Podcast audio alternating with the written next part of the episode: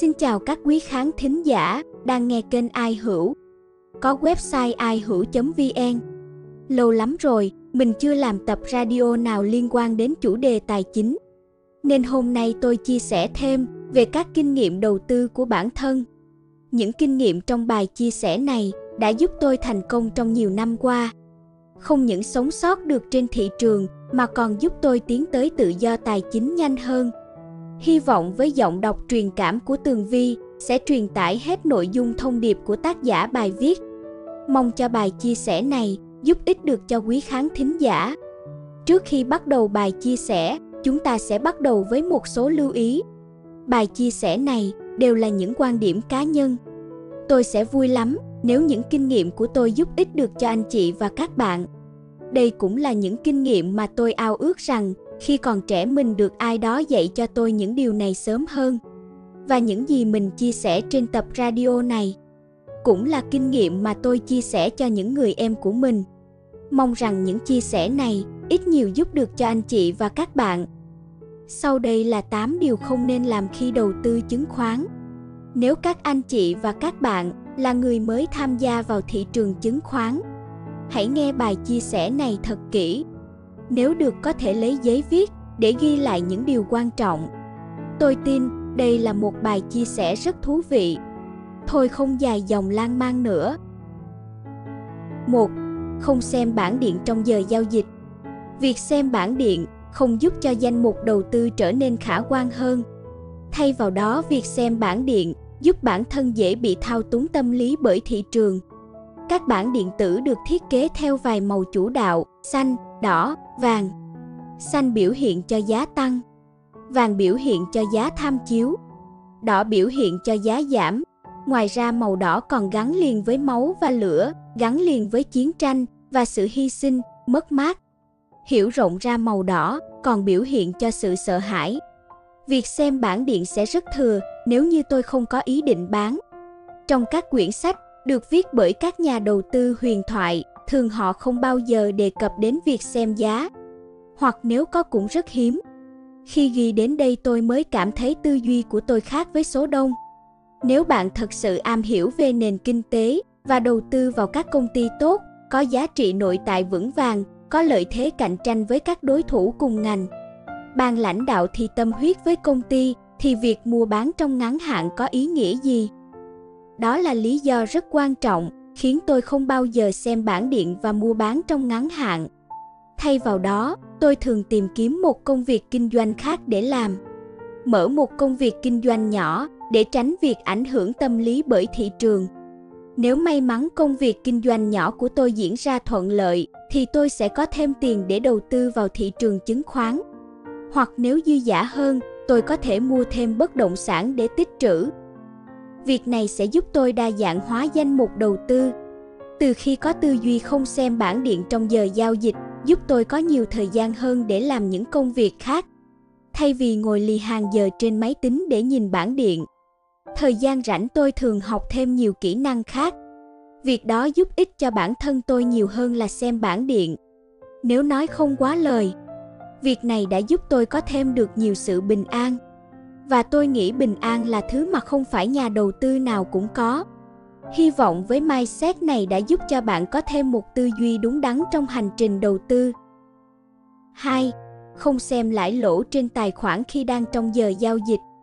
Cũng giống như điều 1, việc xem lãi lỗ sẽ làm cho bạn dễ bị thao túng tâm lý bởi thị trường.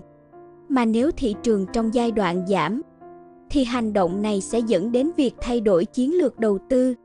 Mà tệ hơn nữa, bạn không còn tin vào chiến lược đầu tư của chính mình. Hãy suy nghĩ thử xem, những huyền thoại đầu tư trên thế giới họ có đang xem lãi lỗ mỗi ngày, hay là họ giữ cổ phiếu suốt nhiều thập kỷ? Đó là lý do không nên xem tài khoản khi đang trong giờ giao dịch.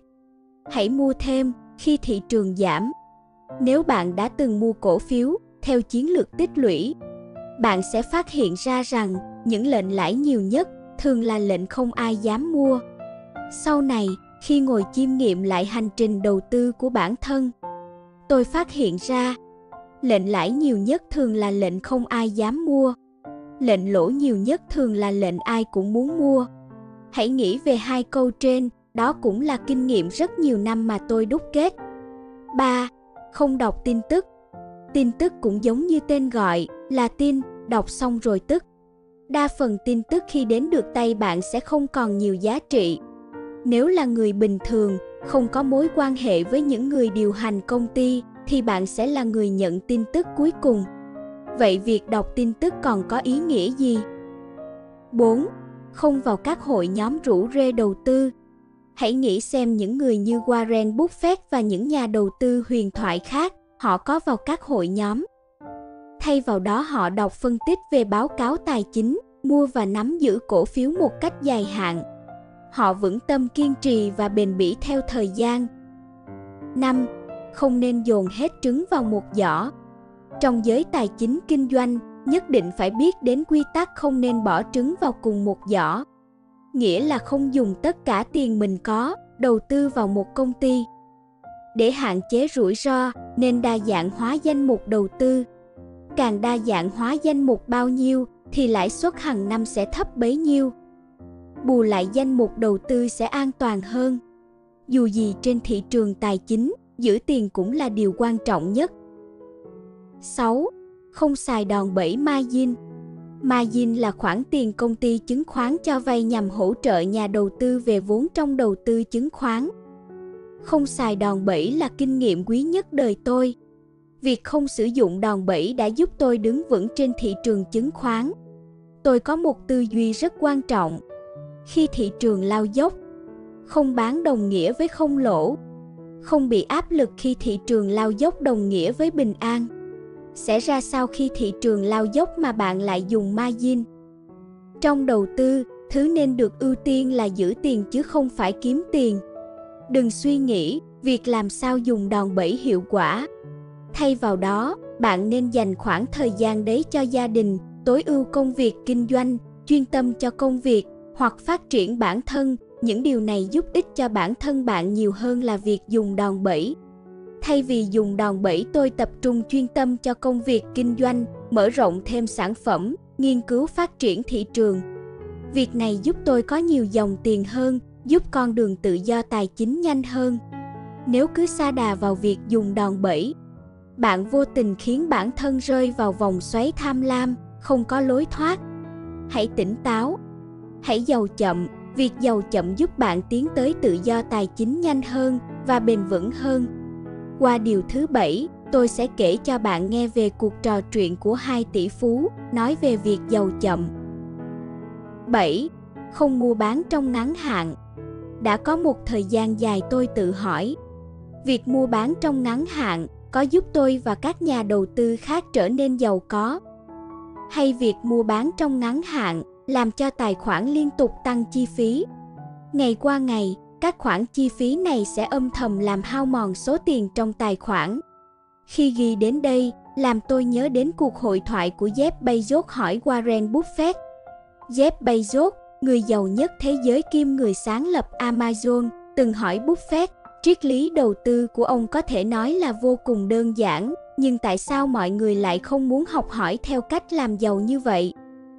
Huyền thoại xứ Omaha đã trả lời rằng bởi vì không ai muốn giàu lên một cách chậm rãi cả.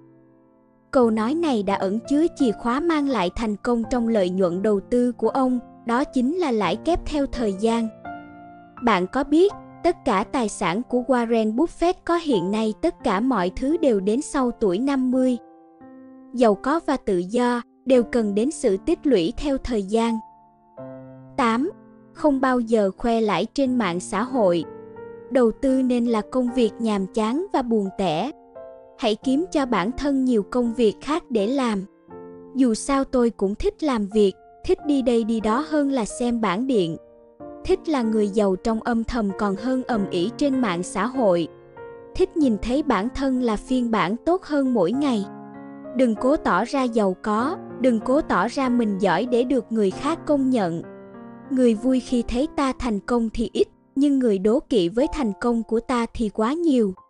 Vì vậy hãy im lặng, học tập và phát triển lên một tầm cao mới. Chúc bạn một đời an vui. Nếu thấy tập radio này hay và hữu ích, hãy like và đăng ký kênh. Hẹn gặp lại các quý khán thính giả trong tập tiếp theo.